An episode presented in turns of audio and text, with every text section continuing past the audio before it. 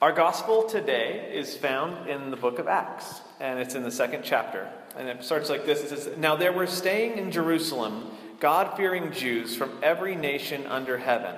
When they heard this sound, a crowd came together in bewilderment, because each one heard them speaking in his own language.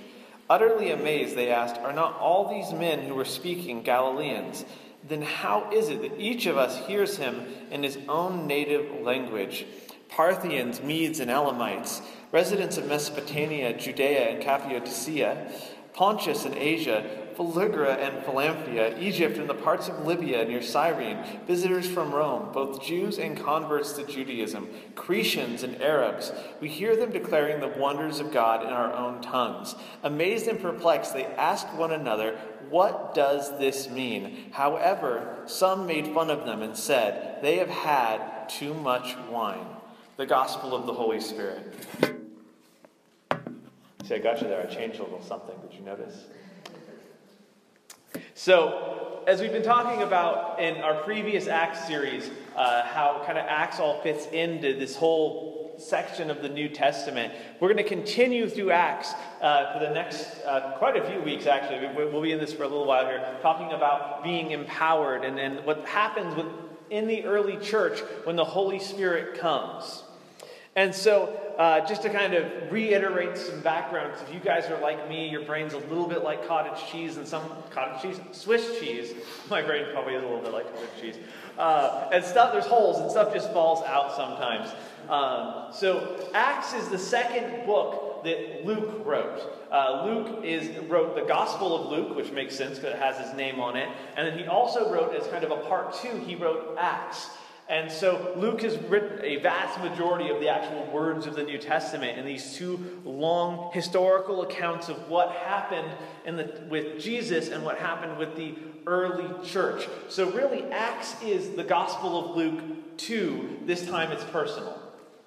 The Gospel of Luke 2, the, the apostles strike back.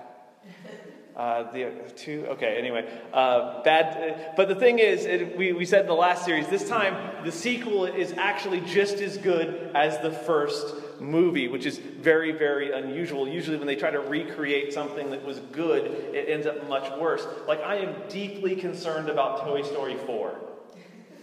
Um, okay, we had three good movies. The third one is in, really designed to make you cry, and that's mean. Uh, but, but four, I'm, I'm, deeply concerned that four is going to be terrible.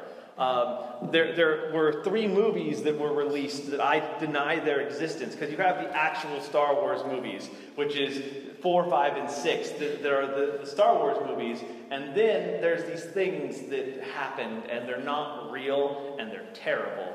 And then, at the same time this happened, and I'm going to rant a little bit, George Lucas also went ahead and ruined the original three movies by making them different. Um, the good news is, for those of you who are concerned, and I am deeply concerned, um, Disney is re releasing on Blu ray the original Star Wars movies without any of the George Lucas terribleness that he added to it. So um, uh, we can all thank Jesus for that. Uh, moving on. Uh, so, this is the Gospel of Luke 2. This is the continuing of, of the story because Luke moves us. In, in, in, the Gospel of Luke, he talks about what the Holy Spirit is doing in and through the ministry of Jesus. Jesus, over and over again, Luke writes how, how he does things by the Holy Spirit. The Holy Spirit moved, and then Jesus healed someone. And, and talks all this stuff about the Holy Spirit and what the Holy Spirit is doing in Jesus. But then in Acts, it changes, right? Because last year we talked about the ascension of Jesus. That Jesus was, was here, and then he went up there. He, he ascended into heaven. And uh, at that point, all the left is these apostles, and they're like, wait a minute, Jesus just flew away. That's not quite what I expected. Uh, and and so Jesus told them, I'm going, and you need to wait for the Holy Spirit to come. Because what's happening is the same way that the Holy Spirit moved through Jesus, Luke's going to show us how the same Spirit of God moves through the church. And so we stopped our last series with the Holy Spirit falling on the early church. We talked a little bit how, how they were going to, Peter goes and he preaches to people right after that. Then it talks about how the Spirit came and they spoke in other tongues as the Spirit enabled them. And how all these people who were there from different people groups, different nations, we just kind of, in the gospel lesson, we, all those, all those nations I couldn't pronounce. Um, all these people came from these different nations, all speaking their own languages and the Spirit falls on the early church, and then all these people hear them talking about the wonders of God in their own language. And so the Spirit empowers them and, and moves them onto mission to talk about Jesus.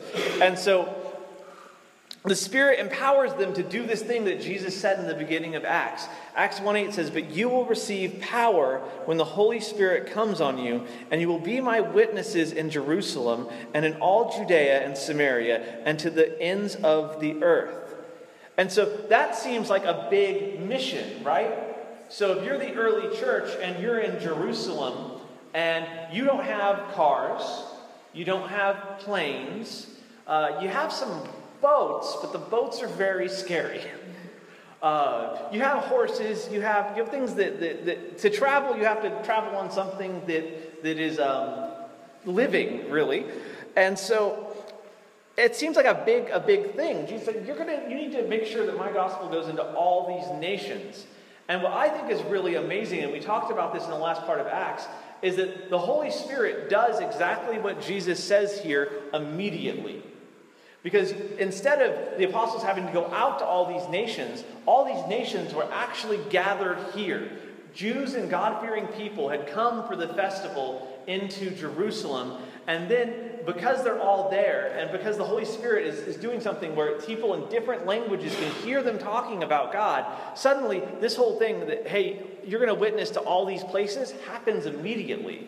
And it's going to happen again, and the church is going to go out from here. But it's pretty neat to see that people from Judea, Samaria, and the very ends of the earth hear the news about Jesus immediately by the power of the Holy Spirit. And so it's pretty neat that the language barriers there were broken because what seems impossible to us, God's Spirit can actually do very, very quickly and very, very significantly in and among, excuse me, His church. And so, but I, I, think it's real great as we read this first part of this passage today is the different ways that people respond when the, when the Spirit comes to the church and the church is doing what it's supposed to do on mission. People respond a few different ways. Uh, the first one is that we see that some people are just amazed, right? This, this is all happening, and all this weird supernatural stuff that we talked about, that there's a sound like a rushing wind and something that looks kind of like tongues of fire. And people are amazed and when they hear everybody talking about Jesus in their own language. In Acts 2 7 says, Utterly amazed, they ask, are, the, are not all these men who are speaking Galileans? Then further on in the verse, in verse 12, it says, Amazed and perplexed, they asked one another, What does this mean? And so they're utterly amazed and they say, Aren't all these speaking Galileans? And so when you hear them say Galileans, I want you to think these guys aren't the people that we expect to be smart. we would expect these people from this sort of remote part to be kind of you know, working class people, down to earth, but not the, the brightest bulbs in the box, not educated men. They shouldn't know a bunch of different languages. That isn't what they expect. And so they're utterly amazed that these, what they would expect to be ordinary fishermen, are, are doing these extraordinary things. And they want to know what the heck does that mean? So some people will be amazed. Some people will think we are crazy.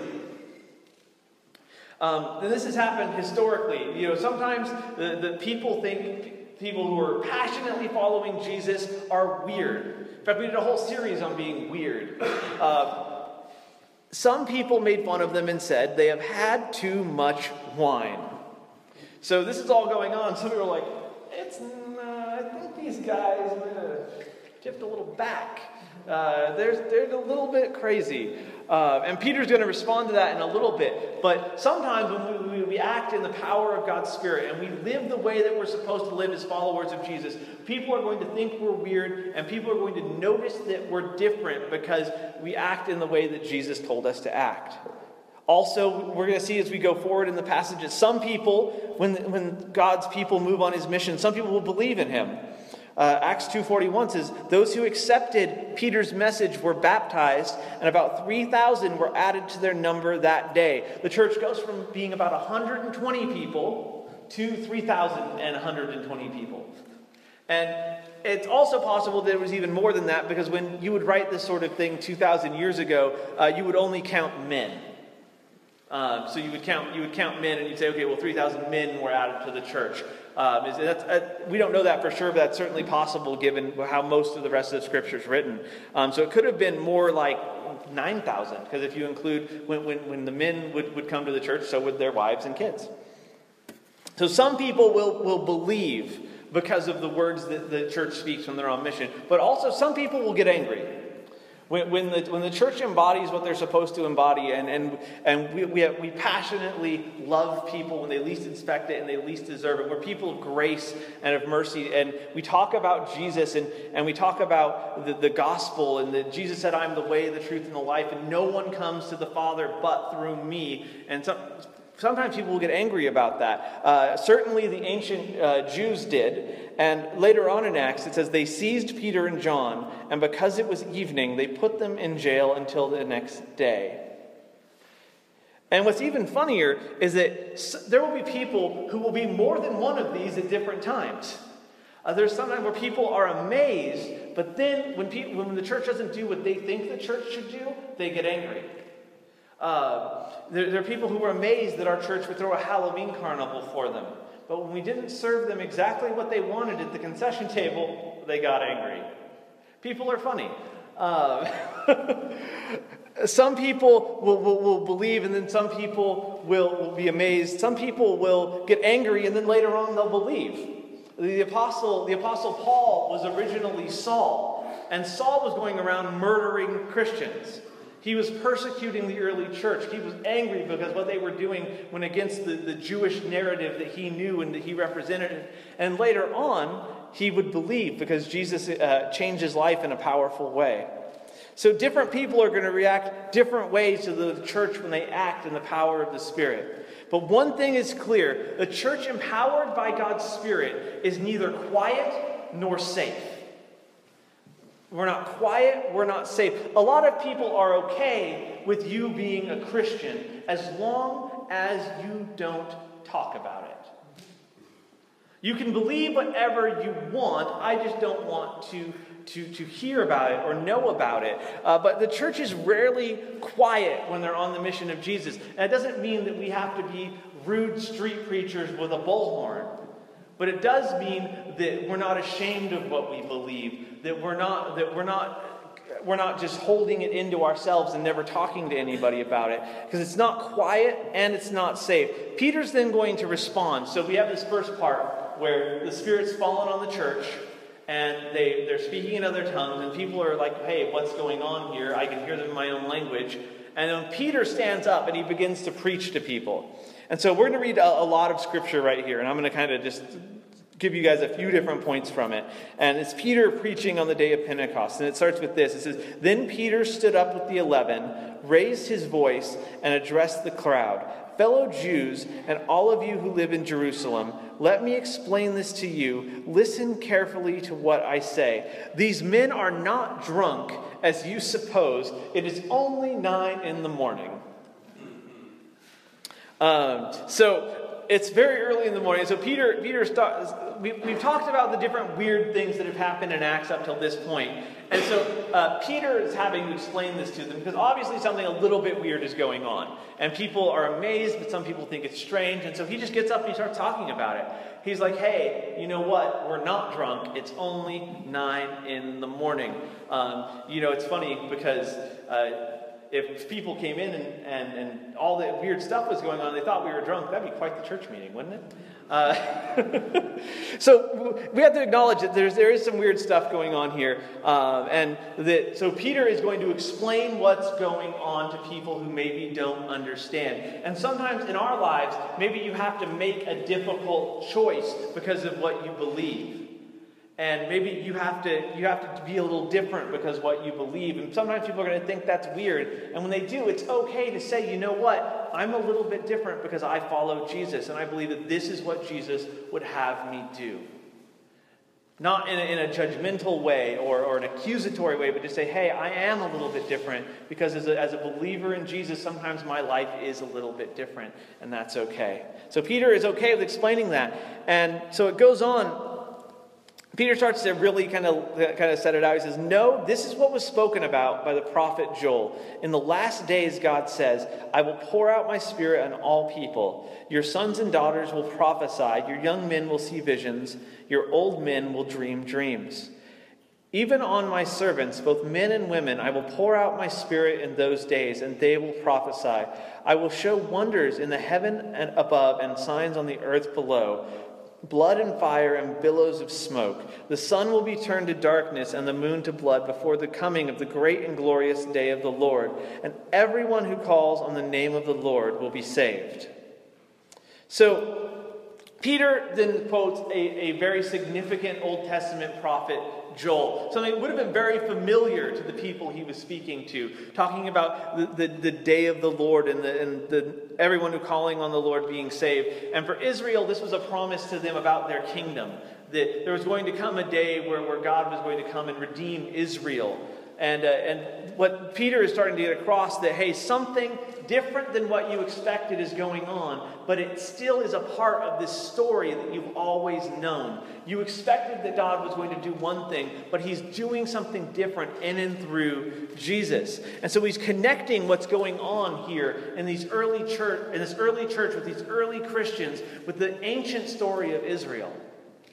He's giving them a, a, promise that the things that they are waiting for, that God had promised them as a people, that they were happening now. That salvation was, was there and, and it's for them, and everyone who calls on the name of Jesus can be saved. He said, just like Joel told us, that's what's happening right now. You think this is all weird. You think this is all a little crazy. You think we might even be a little bit drunk. But what's actually happening is that God's doing this exact thing that He said He was going to do hundreds of years before. He continues Men of Israel, listen to this. Jesus of Nazareth was a man accredited by God to you by miracles, wonders, and signs, which God did among you through him, as you yourselves know. This man was handed over to you by God's set purpose and foreknowledge, and you, with the help of wicked men, put him to death by nailing him to the cross. This is how you win a crowd. Uh, yeah, Jesus, uh, God sent him and told you all about him, and uh, hey, you killed him. Good job. by nailing him to a cross. But but God raised him from the dead, freeing him from the agony of death, because it was impossible for death to keep its hold on him. David said this about him I saw the Lord always before me. Because he is at my right hand, I will not be shaken. Therefore, my heart is glad and my tongue rejoices. My body will live in hope, because you will not abandon me to the grave, nor will you let your Holy One see decay. You have made me made known to me the paths of life. You fill me with joy in your presence. Peter is, is, pretty, is pretty brilliant. He's like, hey, this old story that you guys know, that Joel talked about, God's redeeming his people, this is happening now. You can be saved through Jesus, who, by the way, you killed. Good job. But, but, then he starts to list God's promises. But God said he wouldn't abandon his Holy One to the grave. But God said, and so he's, he's giving them this idea that, hey, you know what? You may have thought this is what happened. You may have, you may have made this mistake. But God is using your mistakes to bring redemption and life to the whole world which is often the th- way that happens in our life. That God redeems our brokenness, God redeems our mistakes, God redeems our stories and uses them for something greater than we could expect.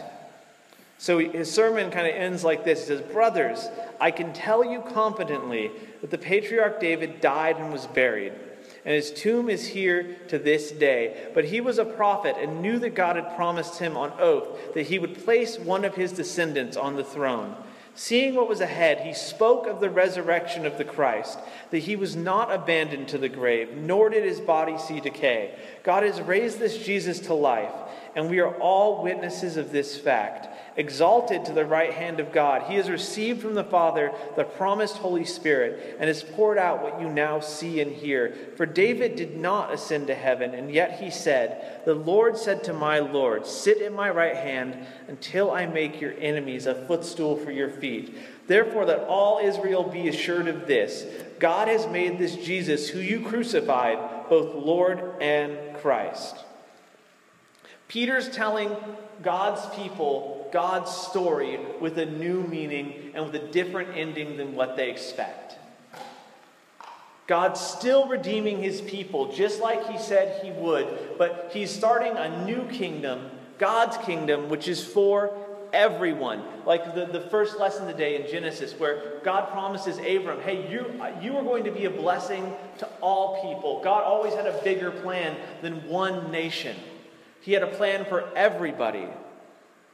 And so when the people heard this, they were cut to the heart and said to Peter and the other apostles, Brothers, what shall we do? Peter replied, Repent and be baptized, every one of you, in the name of Jesus Christ for the forgiveness of your sins, and you will receive the gift of the Holy Spirit. The promise is for you and your children and all who are far off, for all whom the Lord our God will call. And with many other words, he warned them and he pleaded with them Save yourselves from this corrupt generation.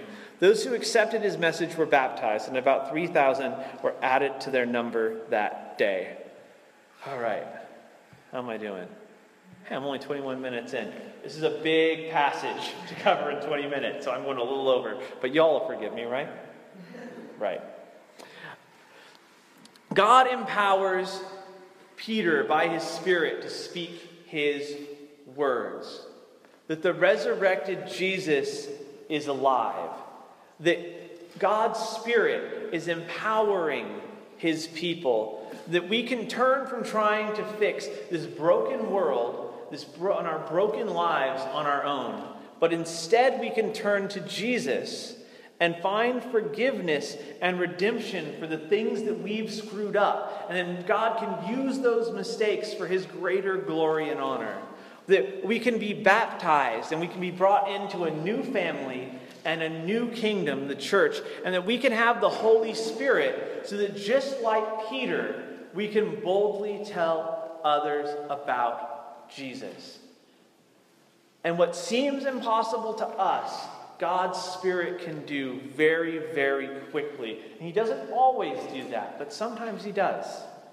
And so I want to challenge you today.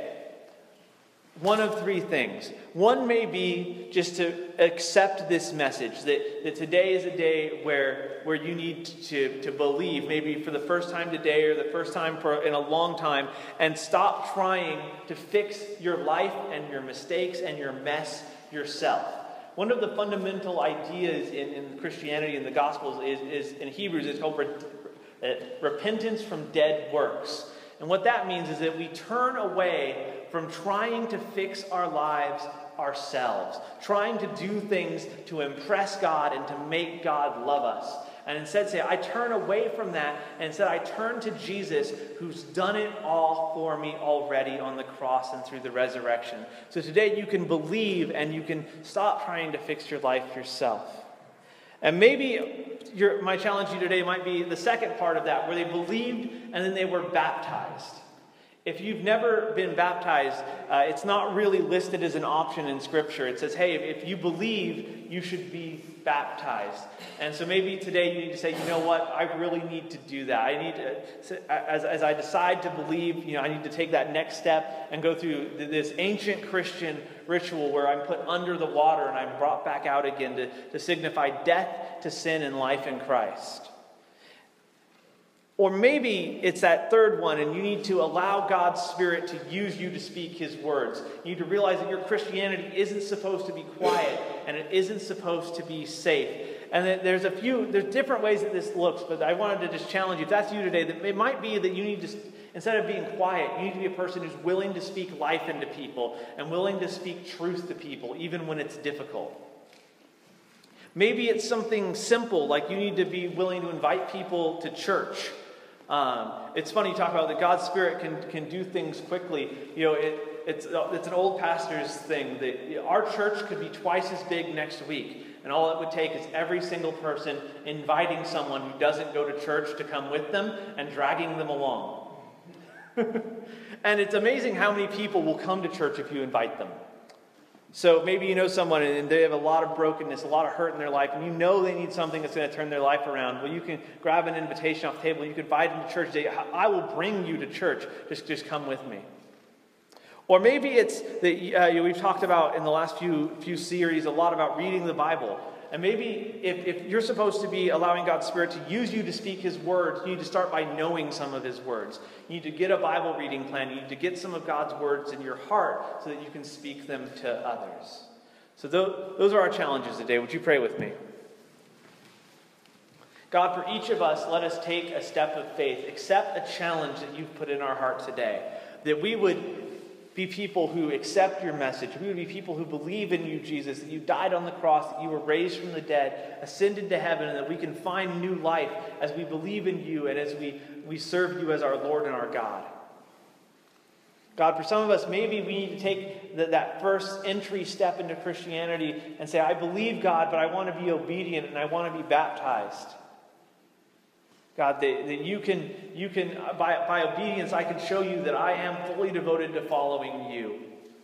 Or, God, for some of us, maybe it's, it's just we need to allow your spirit, which is already in us, to fill us again and use us to speak your words, that we would be people who speak life and truth to people, that we would be people who invite people to come and hear what, what you're doing through your, through your church, God, or be people who, who know your words so that we can speak your words of life into the hearts of others. God, don't let us leave here today the same that we came in, but let us see the step of faith that you've called us to take this week. And God, let us continue to consider these things as you invite us to your table, to another one uh, of the sacraments, the opportunities of grace that you give us to, to remember your broken body and spilled blood through, through communion. That, God, we would, we would, as we reflect on the sacrifice that you made for us, that we would see the, the next step of following you, the sacrifice that we need to make for you as we continue to follow you and be on your mission. In Jesus' name we pray. Amen.